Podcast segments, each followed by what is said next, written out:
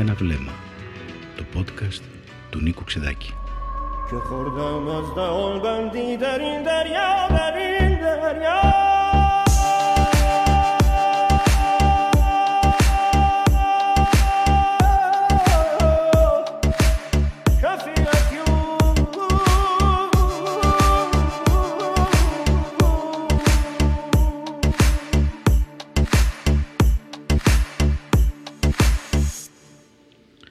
σημερινό podcast μιλάμε για την άγνωστη γειτονιά μας, τη Μέση Ανατολή.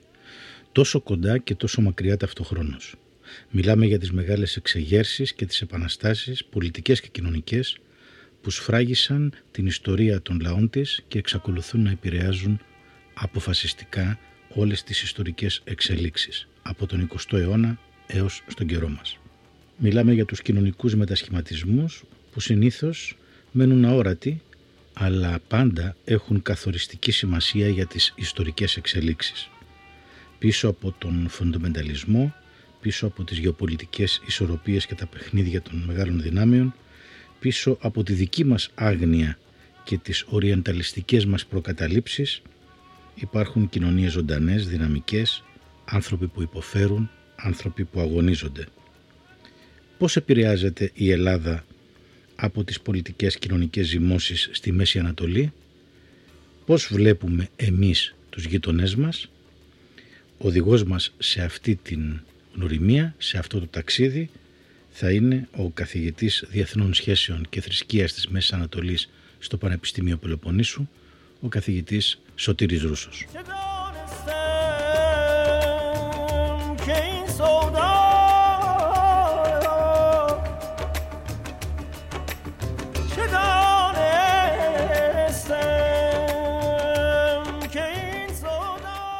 Ε, καθηγητά Ρούσο, αγαπητέ Σωτήρη, καλώς ήρθες στο podcast.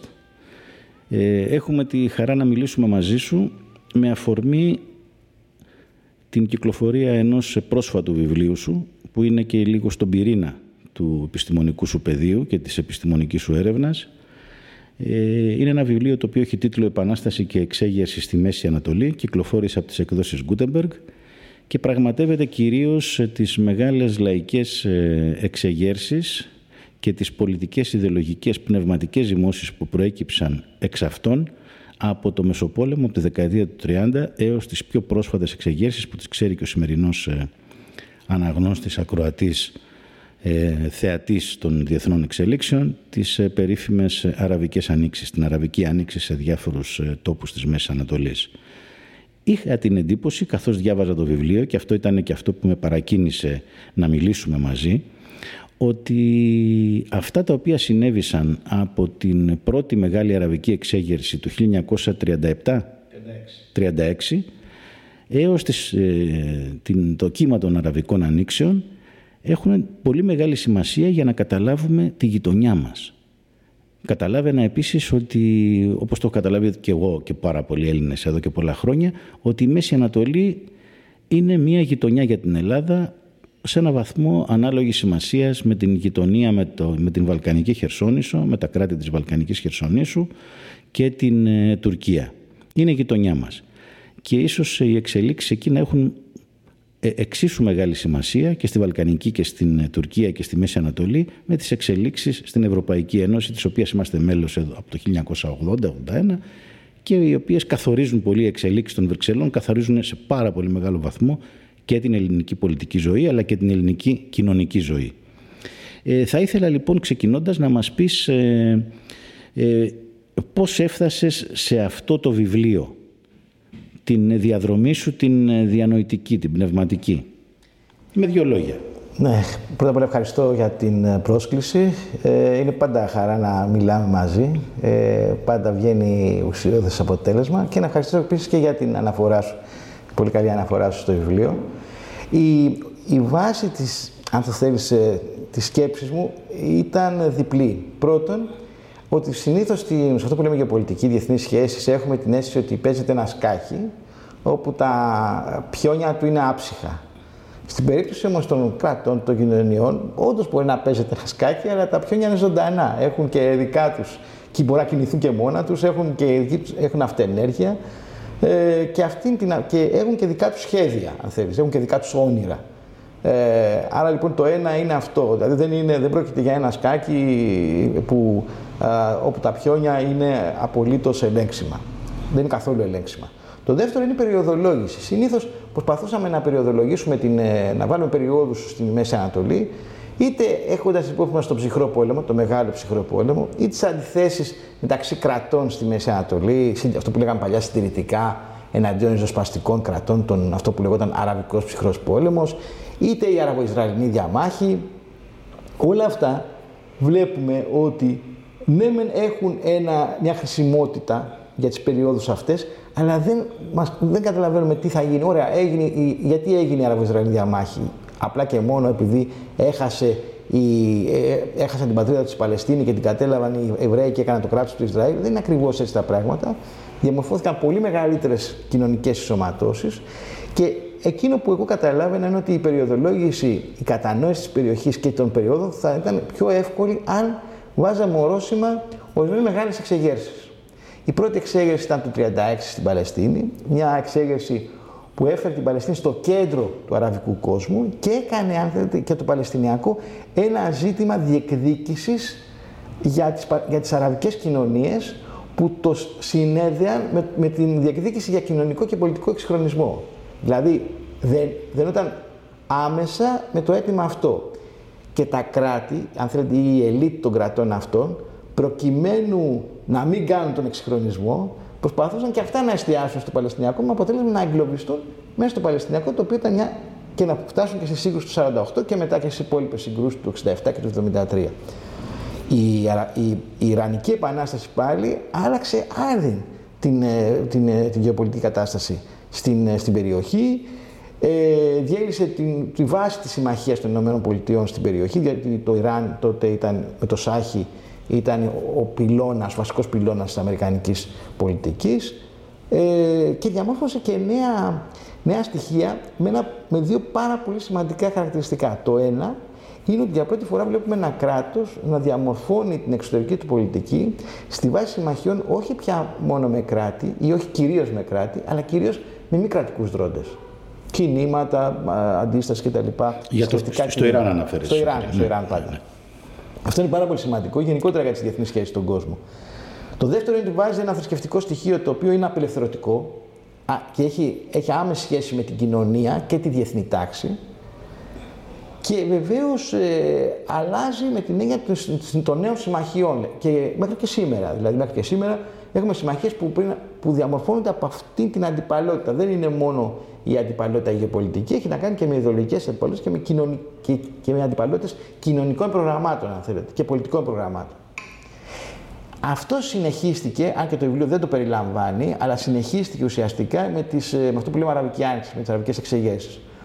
Που ναι, δεν βλέπουμε αυτή τη στιγμή τα αποτελέσματά τους, εκτός από τα πολύ κακά αποτελέσματα, δηλαδή τη διάλυση χωρών όπως η Λιβύη, η Συρία και η Εμένη, αλλά που όμως και γι' αυτό ίσως και ήμουν και πολύ, ήμουν εξαιρετικά ε, διστακτικός να το αναλύσω, δεν, έχουμε, δεν είναι ακόμα εφικτό να δούμε τις πραγματικές συνέπειες της. Θα πρέπει να υπάρχει ένας χρόνος. Δεν είμαι σαν τον Τσουεν Λάι που όταν το ρωτήσανε για την, για την Γαλλική Επανάσταση είπε ότι είναι νωρίς ακόμα να, ναι, να το κρίνουμε. Αλλά εκεί, εκεί σωτήρι παίζεται.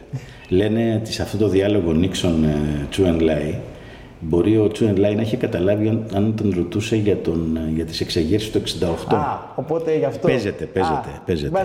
Αλλά και τα δύο είναι πολύ νόστιμα. το, στο ένα είναι απολύτως κυριολεκτικός, ναι. αλλά ως ε, κληρονόμος ας πούμε της κληρονομιάς του Κομφούκιου και του Λάο Τσε λέει ναι, και το άλλο πολύ νωρίς είναι. Μπορεί να είναι πολύ νωρίς. Ναι, ναι, ναι. Οπότε ναι, θέλω να πω ότι ε, δεν είμαι σε αυτή την άποψη, αλλά οπωσδήποτε χρειαζόμαστε μια απόσταση για να δούμε πραγματικά τις, τις, ε, τις εξεγέρσεις αυτές, γιατί ε, νομίζω ότι άφησαν μια ε, μνήμη εξέγερσης, μια συνείδηση εξεγερσιακή στην, στη Μέση Ανατολή που δεν υπήρχε τόσο, με τέτοιο τρόπο που θα μπορεί να ξα, ξανά έρθει και ιδιαίτερα τώρα σε καιρούς κρίσης, επιστηστική κρίσης που μπορεί να υπάρξει, ε, οικονομικής κρίσης. Στις ε, ρίζες των ε, ανοίξεων στην και στο Μαγκρέμπ και στο Μαστρέκ και στη, μέσα στην, στο Λεβάντε ε, ισχύει ότι και τότε υπήρχε μια επισητιστική κρίση. Δηλαδή στην Αίγυπτο ήταν πάρα πολύ έντονο και στην Τινησία. Στην, στην ε, Αίγυπτο ήδη τη δεκαετία του 90 αλλά και του 2000 ε, υπήρχε, υπήρχαν ε, στιγμές και στην Ιορδανία και στην Αίγυπτο και αλλού υπήρχαν στιγμές όπου ε, ε η τιμή του ψωμιού, του σταριού, των, δημητρι, των, των προϊόντων δημητριακών ε, είχε, είχε ανέβει και αυτό είχε δημιουργήσει ε, εξεγέρσεις. Δεν δημιούργησαν αυτή την Αραβική Άνοιξη, αλλά τι έκαναν; Έδωσαν τη δυνατότητα σε συλλογικότητες να οργανωθούν μεταξύ τους, να βρεθούν μεταξύ τους και να προχωρήσουν σε ε, κάποιες, κάποια ξεσπάσματα. Αυτό ήταν μια, αν θέλετε, παρακαταθήκη για, τις, για το τι συνέβη το 2011 και μετά. Ε, γιατί, γιατί πρέπει να το εξηγήσουμε κιόλας. Ε, τα προϊόντα δημητριακών και αυτό ακόμα το ψωμί αποτελούν το 60% τους, ε, ε, της τροφής, τους στηρέσιου, ε, της διατροφής, ναι. διατροφής ε, των κοινωνιών αυτών. Είναι τεράστιο και αντιλαμβάνομαστε ότι είναι πολύ φτωχές ε, χώρες και οποιαδήποτε ε, αύξηση της τιμής ή αν θέλετε αυτό που πιέζουν τώρα πούμε, στην Αίγυπτο το δούνο του πιέζει να σταματήσουν οι επιδοτήσεις. Αυτό θα δημιουργήσει τεράστιο, μπορεί να δημιουργήσει έκρηση τεράστια και αυτή τη στιγμή μέχρι τώρα ο Σίση αριστέκεται γιατί καταλαβαίνει ότι δεν θα μπορεί να σταθεί αν κάνει κάτι τέτοιο, αλλά από την άλλη οι πιέσεις είναι τεράστιες. Γι' αυτό και προσπαθεί να παίξει με την Ρωσία και να πει ότι αν με πιέσετε κι άλλο θα μπω στη ζώνη του ρουβλίου και θα πλήρωνω με ρούβλι ναι, κτλ. Ναι. Δηλαδή θέλουμε να, πρέπει να δούμε αυτό το πράγμα. Είναι πολύ σημαντικό για την σταθερότητα των κοινωνιών. Να κάνουμε τον μπρος πίσω τώρα.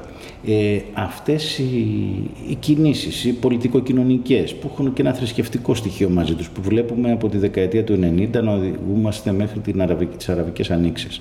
Όπως ας πούμε οι αδελφοί μουσουλμάνοι.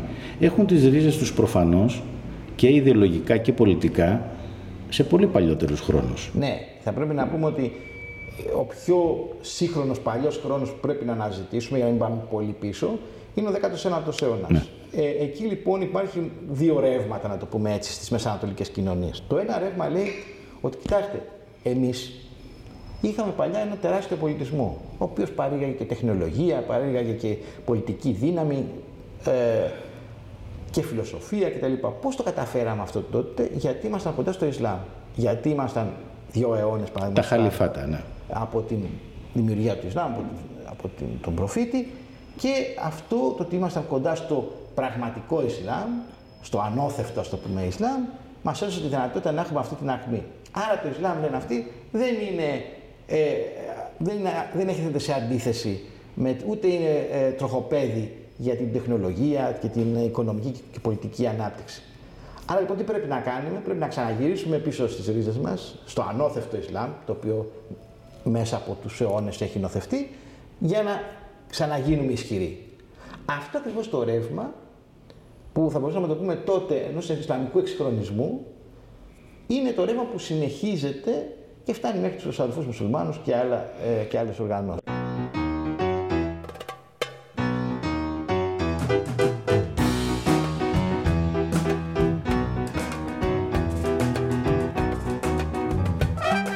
Ιστορικά και γεωπολιτικά η ανάδυση αυτών των σκέψεων ε, συμβαδίζει με την διάλυση της Οθωμανικής Αυτοκρατορίας και την ανάδυση των, του, και του αραβικού εθνικισμού και της σύστασης κρατών. Ναι, ο αραβικός εθνικισμός έρχεται από μια άλλη, ναι. από μια άλλη γραμμή που λέει ότι... Ας μας τα πεις και αυτά τα ναι, δύο. Ναι. Το ένα είναι η διάλυση, ο διαμελισμός της Οθωμανικής Αυτοκρατορίας και η εμφάνιση κρατών, κρατικών σχηματισμών και το άλλο να μας πεις και για τον αραβικό εθνικισμό για να φτάσουμε ναι, ναι, μέχρι ναι. το 36. Ο αραβικός ξε, ξεκινάει και αυτός προς τα τέλη του 19ου αιώνα. Είναι, θα λέγα, μεταγενέστερο κίνημα από αυτό που είπαμε του Ισλαμικού ναι. εξυγχρονισμού. Ε, επηρεάζεται πάρα πολύ από τη Δύση. Ουσιαστικά μεταφέρεται από τη Δύση το, η έννοια του έθνους. Του έθνους κράτους. Ναι. Αλλά τι λέει αυτό; Λέει ότι τι ήταν αυτό που μας έκανε ισχυρούς, το ότι ήμασταν Άραβες. Ναι. Άρα πρέπει να ξαναβρούμε την αραβική μας ταυτότητα και βασίζεται πάνω σε αυτό. Αυτό βολεύει πάρα πολύ ε, κοινότητες όπως οι χριστιανικές.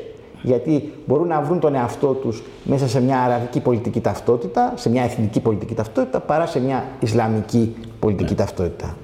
Και αυτό είναι, είναι χαρακτηριστικό και στο Μαγκρέπ και στο Μαστρέκ και σε όλη τη Μέση Ανατολή. Ότι έχουμε συμβιώσεις διαφορετικών θρησκευτικών Ναι, ομάδων ναι. επί πάρα πολλούς αιώνες. Και μάλιστα ε, στο, μετά το 50-55 που έχουμε το, ε, τα αραβικά κινήματα, το, το, το, τον ασερισμό, τον Μπαθ κτλ. Ε, αυτό παίρνει και μια πολιτική μορφή. Δηλαδή αυτή η συμβίωση παίρνει και μια πολιτική μορφή. Ότι το βασικό στοιχείο είναι ο αραβικός σοσιαλισμός ή ο παναραβισμός και όχι το Ισλάμ ε, ε, ως πολιτικό πρόταγμα.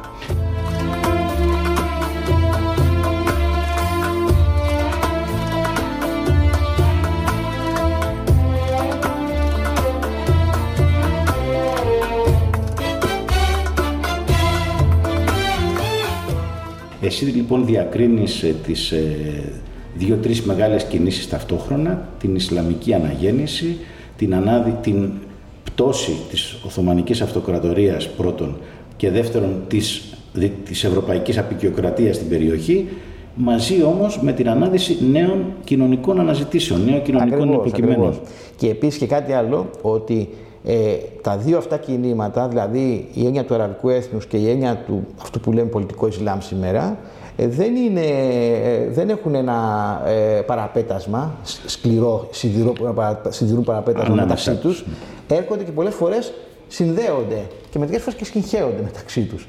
Ε, ε, πολύ σωστά το είπες ότι ναι, ε, έχουμε αυτά τα τρία, έχουμε δύο κινήματα δηλαδή και την κατάρρευση ε, και απαιτείται έχουμε και την δημιουργία των κρατών.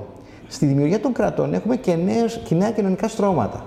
Στρώματα νέων ανθρώπων συνήθως, οι οποίοι έχουν μόρφωση, μένουν στα μεγάλα αστικά κέντρα και που θεωρούν ότι ε, δεν έχουν την, πολ- την συμμετοχή στις πολιτικές αποφάσεις που θα έπρεπε να έχουν σύμφωνα με την κοινωνική τους θέση, την οικονομική τους παραγωγή, τη μορφωτική τους, το μορφωτικό τους επίπεδο. Αυτό είναι πάρα πολύ σημαντικό και είναι ένα στοιχείο που το βρίσκουμε ήδη από το τέλος του Μεσοπολέμου, από τη δεκαετία του 30, το τέλος της δεκαετίας του 30, μέχρι θα το δούμε τη δεκαετία του 50 και του 60 και θα είναι και εκείνο το ρεύμα που ιδεολογικά, πολιτικά και κοινωνικά θα σηκώσει αυτό, αυτές τις, αυτά τα καθεστώτα που είπαμε προηγουμένως, του Νάσερ, του Μπαθ κτλ. Είναι αυτό το, αυτοί θα είναι οι- οι βασικοί τους ε, υποστηρικτές, πολιτικοί υποστηρικτές. Γιατί βεβαίως οι, μετά αυτά τα κινήματα θα, θα στηριχτούν και από την αγροτιά κτλ. Αλλά οι πρώτοι, οι πρώτοι τους, ε, ε, αν θέλεις, ε, υποστηρικτές και η, βασι- η μεγάλη τους και η σκληρή βάση τους θα είναι οι- αυτοί, οι- αυτοί που λένε εφεντίγια. Ναι. Ε, δηλαδή, δεν είναι, δε- αυτό ε, επειδή, ε, προέρχεται από το εφέντη, δεν είναι το εφέντη η αφε- ο αφέντης, αλλά είναι αυτός που είναι ο κύριος, δηλαδή Ναι. οι, κύριοι, οι νέοι κύριοι που είναι μορφωμένοι, που είναι στο, στο κοινωνικό μεσόστρωμα και που επιθυμούν να παίρνουν μέρος και αυτοί στην πολιτική εξουσία, που μέχρι τότε την έχουν είτε βασιλικές οικογένειες, είτε μαζί με γεωκτήμονες και μεγάλους επιχειρηματίες.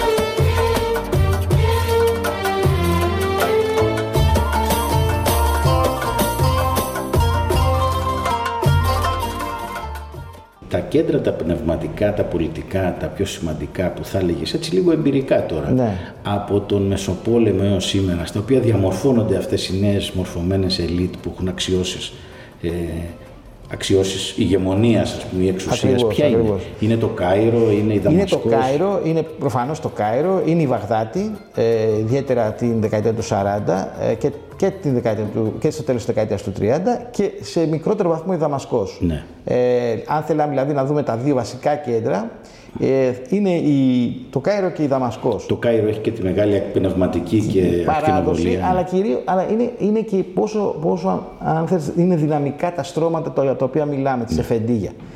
Ε, όμως, ποιο είναι το, το ε, πολύ ενδιαφέρον, ότι ενώ είναι εκεί, όπως πολύ σωστά είπες, στα κέντρα της πολιτικής, της παραγωγής μάλλον, πολιτικής θεωρίας, ιδεολογίας κτλ, το εκεί, η- εκεί που βράζει το πράγμα και που, εκεί- εκεί που πραγματικά μαγειρεύεται το μέλλον είναι η, η φωτιά που καίει στην Παλαιστίνη. Ναι. Δηλαδή όλες αυτές οι ιδέες και οι απόψεις και τα αιτήματα έρχονται και πια στο καμίνι ε, ενός μιας α, αν θες και απέλπιδας Εφα, εφαρμογής και, και απέλπιδας προσπάθειας για, Ναι. για, και για εθνική ανεξαρτησία και για κοινωνική ε, δικαιοσύνη έρχονται και παίρνουν μορφή. ναι.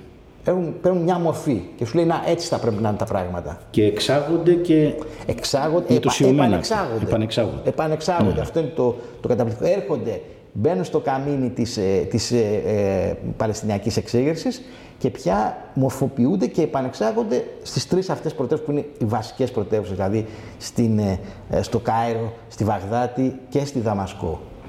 Ναι, και εντωμεταξύ, όλος τυχαίως λέμε τα, τις πρώην πρωτεύουσες των χαλιφάτων. Ναι. Έτσι. Μα δεν γίνεται διαφορετικά. Δεν γίνεται δηλαδή. αλλιώς. Δεν γίνεται διαφορετικά. Η ιστορία Δηλαδή, δεν μπορεί να ξεφύγει από η- τις- η- ναι, από τα ε, λίκνα της, ναι. Από την άλλη πλευρά έχουμε και το άλλο, για να το πω και αυτό γιατί είναι ομορφό, έχουμε και το άλλο μέρος όπου είναι η, η πόλη των εξορίστων. Είναι ιδρυτός. Ναι. Όσοι ε, διώχνονται από τις χώρες τους γιατί είναι ανεπιθύμητοι κτλ. κατεφτάνουν στη, στη Βηρητό που είναι ένα άλλο τύπου ε, εργαστήριο. Ναι. Αλλά είναι το εργαστήριο, όπως το λέω εγώ, το εργαστήριο των εξορίστων. Ναι. Δεν είναι το, τα βασικά εργαστήρια των, των πολιτικών ζυμώσεων που γίνονται στις τρεις άλλες πρωτεύουσες. Η Βηρητός είναι το εργαστήριο των εξορίστων και θα μείνει για πάρα πολύ χρόνο έτσι.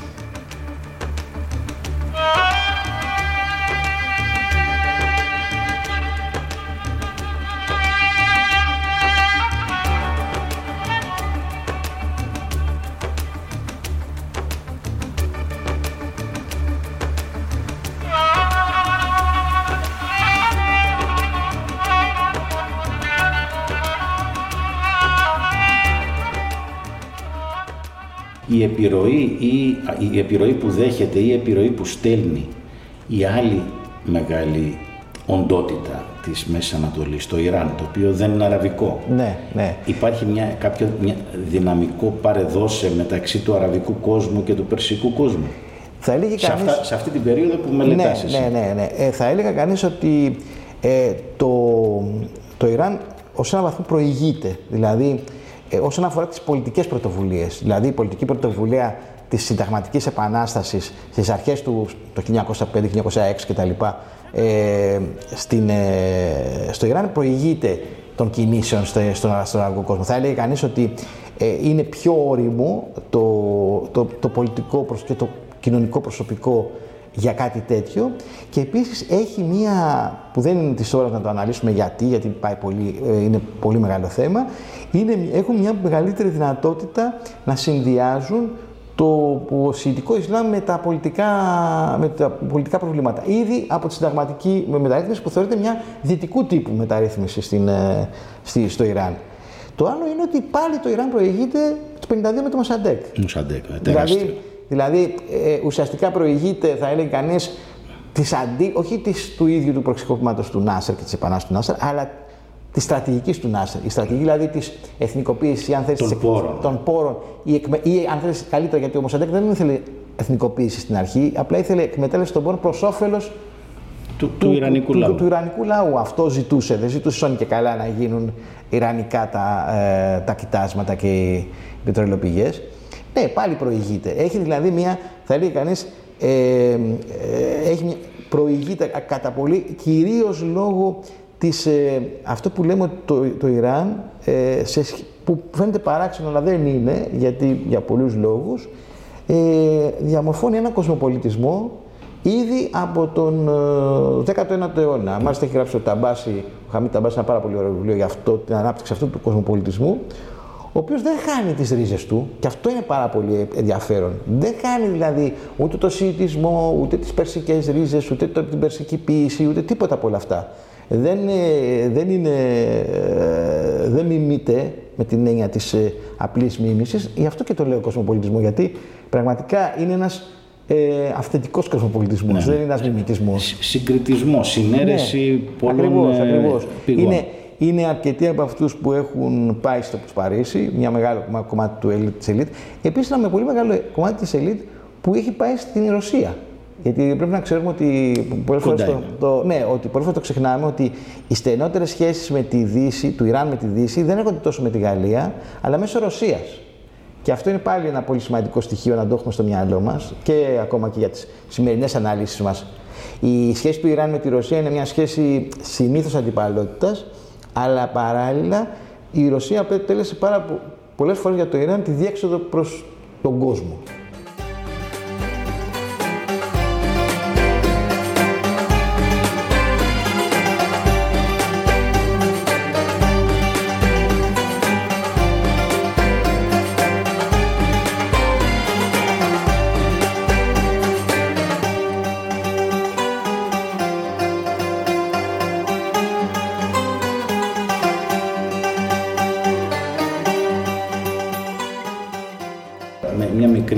Βοήθεια να μας κάνεις στο ρόλο που παίζουν και οι χώρες του Μαγκρέπ, κυρίως η Αλγερία, Ναι. που είχε και το μεγάλο αντιεπικιακό αγώνα Ναι, η με Αλ- τη Γαλλία, που σημαδεύει και την ίδια γαλλική, τη γαλλική δημοκρατία μετά τον πόλεμο. Πολύ σωστά. Ε, θα μπορούσε να μου πει κανείς και Τον γιατί, Μπενβελά. γιατί, δεν έφερε, γιατί δεν έβαλες και την ε, Αλγερία μέσα; Ναι. Γιατί δεν τι, είναι- τι βάζουμε τώρα; Ναι, ναι. Δ- Στο βιβλίο εννοώ.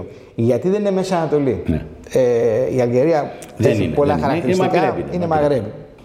Ε, η Αλγερία είναι μια καταπληκτική, ένα, μια, μια, κατα, μια καταπληκτικό γεγονός, η- το- η Αλ- ο, ο πόλεμος ανεξαρτησίας.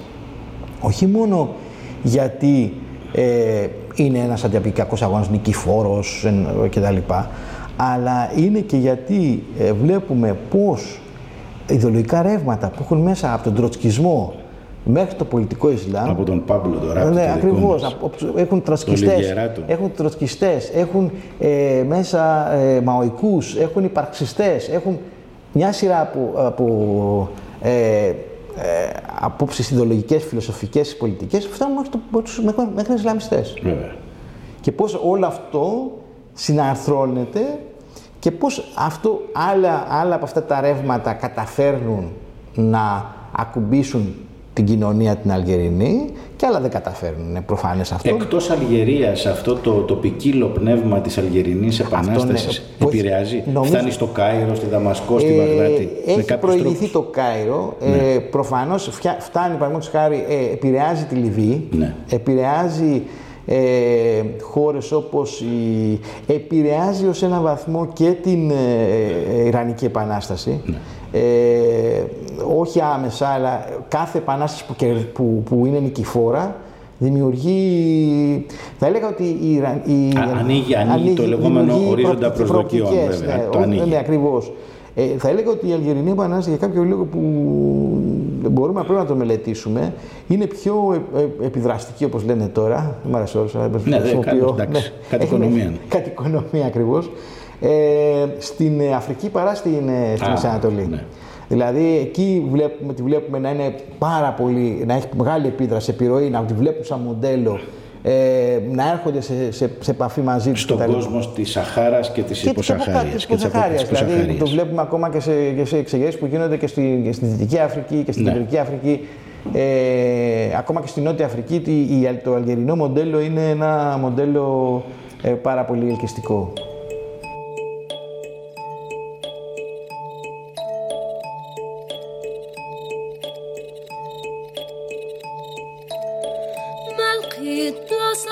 نمشي نغمض فيها عينيا.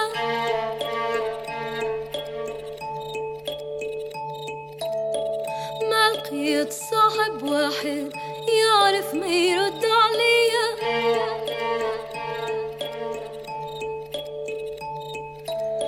ما لقيت موجة تبحر تبحر بيا البعيد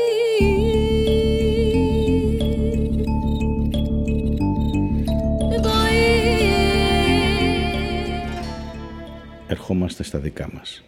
Τη σχέση της Ελλάδος με αυτή τη Μέση Ανατολή, αυτό το καζάνι που βράζει, που μεταβάλλεται, που μετασχηματίζεται, ε, τη σχέση μας ας πούμε στον μεταπολεμικό κόσμο. Όταν έχει ολοκληρωθεί και σε εμάς η μεγάλη ιδέα και η πτώση της Οθωμανικής Αυτοκρατορίας, μπαίνουμε στο, στην τεράστια περιπέτεια του Δευτέρου Παγκοσμίου Πολέμου και αυτοί έχουν μπει με κάποιο τρόπο και βγαίνουμε μετά, στον ψυχρό πόλεμο έως σήμερα. Για, για, γι' αυτό μας ενδιαφέρει το βιβλίο που Ναι, έγραψες. χονδρικά θα λέγαμε ότι η Ελλάδα ε, α- βλέπει τη Μέση Ανατολή με, ε, με καθαρά ελληνικά γυαλιά. Ναι. Δηλαδή δεν, ε, δεν, αντι- δεν αντιλαμβάνεται πάρα πολύ το τι γίνεται εκεί ή δεν θέλει να αντιληφθεί. Η, χονδρικά λοιπόν πρέπει να χωρίσουμε σε Το τρεις ελληνικό κράτος, το ελληνικό η κράτος. ελληνική το ελληνικό πολιτεία. κράτος, ναι, το ελληνικό κράτος. Αν και να σας πω την αλήθεια μου, ε, και η ελληνική διανόηση. Ναι. Δηλαδή η πανεπιστημιακή διανόηση, για να το πούμε πολύ πολύ απλά, χοντρά έτσι, δεν υπήρχε τίποτα στην Ελλάδα εκτός από δύο συναδέλφους που έχουν πάρει τώρα σύνταξη, οι οποίοι μπήκαν στη δεκαετία του 80, ε, αλλά δεν διαμόρφωσαν, αν θέλεις, ε, κάποια σχολή ναι. Ούτε εγώ θα, μου φαίνεται ότι θα καταρθώσω να, να, να διαμορφώσω σχολή. Δεν, το, το κλίμα είναι αντίξω στην Ελλάδα να διαμορφώσει μια, ένα χώρο μελέτης της Μέσης Ανατολής. Το λέω τώρα και ε, είναι, είναι νομίζω μια καλή περιστα, ε, περίοδος να το πω. Η πρώτη περίοδος είναι η περίοδος που λέει ότι πρώτον ε, πρέπει να έχουμε καλές σχέσεις με τις ορισμένες αραβικές χώρες γιατί ε, υπάρχουν ελληνικοί πληθυσμοί εκεί, η Αίγυπτος κυρίως, και κυρίως γιατί οι, οι, οι Άραβες μας στηρίζουν στο θέμα του Κυπριακού. Ιδιαίτερα Ναι. από τα μέσα της δεκαετίας του 50 και μετά, όταν βάζουμε το θέμα του Κυπριακού στον ΟΗΕ. Από εκεί και πέρα, το Κυπριακό και Αραβικός κόσμος είναι πάρα πολύ σημαντικό. Συνδέονται άρρηκτα και λέμε: Εμείς σας στηρίζουμε στα ζητήματα που έχετε με το Ισραήλ κυρίως και εσείς μας στηρίζετε στο, ο, ε, στο θέμα του Κυπριακού. Ποιο είναι το, ποιο είναι, βεβαίως αυτό είναι απολύτως κατανοητό. Ποιο είναι το πρόβλημα σε αυτό, αν θες, ε, ε, είναι ότι βλέπουμε τις αραβικές χώρες σαν μπλοκ. Σαν μια ομάδα συμπαγή, χωρίς διαφορές, Ίδιες. ίδιες μεταξύ τους και έτσι δεν μπορούμε να καταλάβουμε πολλές φορές τις διαφοροποιήσεις τους. Διαφοροποιήσεις τους και απέναντι στο Κυπριακό ή και απέναντι στα ελληνικά ζητήματα. Ή απέναντι στην Ελλάδα, στην Ευρώπη κτλ. Η δεύτερη περίοδος είναι η περίοδος μετά το 1974, ε, όπου ο, ο, ο Καραμαλής ε, ε, λέει ότι ναι μεν, ε, ότι, ο- ότι δεν θα πάρουμε μέρος στις ενδοαραβικές συγκρούσεις. Αυτό, εντάξει, είναι μια, είναι μια στάση, κυρίως ε, να, το γεγονός ότι θέλαμε να προσεγγίσουμε τις χώρες της, ε, της Αραβικής Χερσονήσου, κυρίως της Σαουδική Αραβία, και γι' αυτό δεν θέλαμε να μπαίνουμε στις συγκρούσεις. Η άλλη περίοδος είναι του Παπανδρέου, ο οποίος μπαίνει στις ενδοαραβικές συγκρούσεις, ξεκάθαρα, δηλαδή παίρνει, παίρνει θέση. Υπέρ Είναι- του Αραφάτ, υπέρ, υπέρ του Αραφάτ, υπέρ του Καντάφη. υπέρ του Σαντάμ Χουσέιν, υπέρ του Άσαντ, να είμαστε ξεκάθαροι Του αραβικού εθνικισμού. του αραβικού γενικά. εθνικισμού, θεωρεί ότι αυτή είναι συμμαχή του. Την κρίσιμη στιγμή του 87 αυτό έρχεται να επαληθευτεί από τον Άσαντ, να το πούμε αυτό. Στέλνει δύο απεσταλμένους. Έναν στον Άσαντ και έναν στη Βουλγαρία. Ναι, παρά το γεγονός ότι εγώ είμαι από τους πιο καχύποπτους, εάν θες, τους πιο επιφυλακτικούς, να είμαι καχύποπτους, πιο επιφυλακτικούς για την, για την ε, βοήθεια που μπορούν να μας δώσουν οι Άραβες σε μια πιθανή Ναι, ναι, ναι. σύγκρουση με, με την Τουρκία. Ε, τούτη, σε αυτή την περίπτωση μας βγήκε. Και μας βγήκε γιατί, όχι γιατί κατανοήσαμε ότι όχι ότι γενικώς οι Άραβες δεν αγαπούν την Τουρκία ή ότι αγαπούν την Ελλάδα, αλλά ότι ο, ειδικά ο Άσαντ για τους λόγους της Συρίας, για τους λόγους που υπήρχαν εκείνη τη στιγμή, είχε ε, συμφέρον να κινηθεί υπέρ μας με πρακτικό τρόπο. Δηλαδή να μεταφέρει στρατεύματα, ε, συριακά στρατεύματα στα σύνορα με την Τουρκία. Δεν, δεν έκανε τίποτα άλλο. Άρα αυτό ε, ήταν, ε, είναι πάρα πολύ σημαντικό. Και μετά έρχεται, η, ε, η- μετά έρχεται αυτό που λέμε η ευρωπαϊκή πορεία της Τουρκίας. Δηλαδή η Ελλάδα από το 88 και μετά, αντιλαμβάνεται- 87 θα έλεγα και- και μετά 88, αντιλαμβάνεται ότι ο ΙΕ δεν είναι πια το πεδίο που θα επιληθεί το, το, το κυπριακό ζήτημα. Οι αδέσμευτοι έχουν ψηλοδιαλυθεί, δεν βλέπουμε ότι μπορεί να γίνει κάτι και μετά θέλουμε να μεταφέρουμε το ζήτημα της Κύπρου και των ελληνοτουρκικών διαφορών στο πεδίο της Ευρω... ε, Ευρωπαϊ- των ευρωπαϊκών κοινοτήτων τότε, μετέπειτα Ευρωπαϊκή ΕΟΚ και Ευρωπαϊκή Ναι, Ένωση. ναι. Ε, άρα λοιπόν η σημασία των αραβικών χωρών μειώνεται. Και πάνω σε αυτή τη μείωση, αν θέλετε, ή αν θέλετε και την ευθυγράμμιση μας με βασι... μεγάλες αραβι... ε, ευρωπαϊκές χώρες, έρχεται η αναγνώριση του Ισραήλ. Αυτή έγινε επί κυβερνήσεως Μητσοτάκη. Μητσοτάκη, το 1991. Είχαμε σχέσεις, απλώς δεν είχαμε, Είχαμε πρεσβεία. σχέσεις, δεν ναι, ναι. Και μάλιστα, αναβαθμίστηκαν. και μάλιστα λέγεται, και είναι μάλλον σωστό, ότι και επί Ανδρέα Παπανδρέου το 87 έγινε κίνηση η παπούλια για ανάλογη αναγνώριση, όμως ξέσπασε η Ντιφάντα, η πρώτη Ντιφάντα, η πρώτη εξέγερση των Παλαιστινίων τότε εναντίον της Ισραηλινής κατοχής και ε, αυτό ήταν πολιτικά Ανασταλτικό προβληματικό, ιδιαίτερα στο εσωτερικό του Πασόκ και στην Ελλάδα γενικότερα. Ε, από εκεί και πέρα αρχίζει η, ελληνική, ε, η Ελλάδα να βλέπει, να, κάνει, να αρχίσει την, την πολιτική των ίσων αποστάσεων μεταξύ Ισραήλ και ε, Αραβικών κρατών, Ισραήλ και Παλαιστινίων κτλ. Σε όλο αυτό, το οποίο θα μπορούσε να το βρει κανείς ε, μέχρι να φτάσουμε σήμερα μετά με, τις, ε, με, την, τε- με την αποξένωσή μας από τον αραβικό κόσμο, ουσιαστικά από ένα μεγάλο μέρος του αραβικού κόσμου, ε, μετά την επάνωδό μας ε, με την, ε, με την, ε, και τις στενές σχέσεις με την ε, Αίγυπτο κτλ. Στο, στο, στο πλαίσιο βέβαια του τριγώνου, της του τριγώνου τριγωνικής και και της, τη ε, αν τετραγωνικής. θέλετε, της, ε, των συμμαχιών αντίον της Τουρκίας, για να το Ναι, πούμε έτσι, ναι. αυτό, ή των συνεργασιών, όπως θέλει να το πει κανείς. Ε, νομίζω ότι σε όλες αυτές τις κινήσεις ε, η λογική ήταν ότι ε, δε- δεν υπήρχε κάποια ε, ανάλυση για το τι συμβαίνει σε κάθε κράτος και τι συμβαίνει στις κοινωνίες αυτού του κράτους. Αυτό ε, μας στέρισε ευκαιρίες. Τι να κάνουμε; Να μην μιλάμε μόνο με τις, ε, με τις ηγεσίες, αλλά να μιλάμε και με τις κοινωνίες.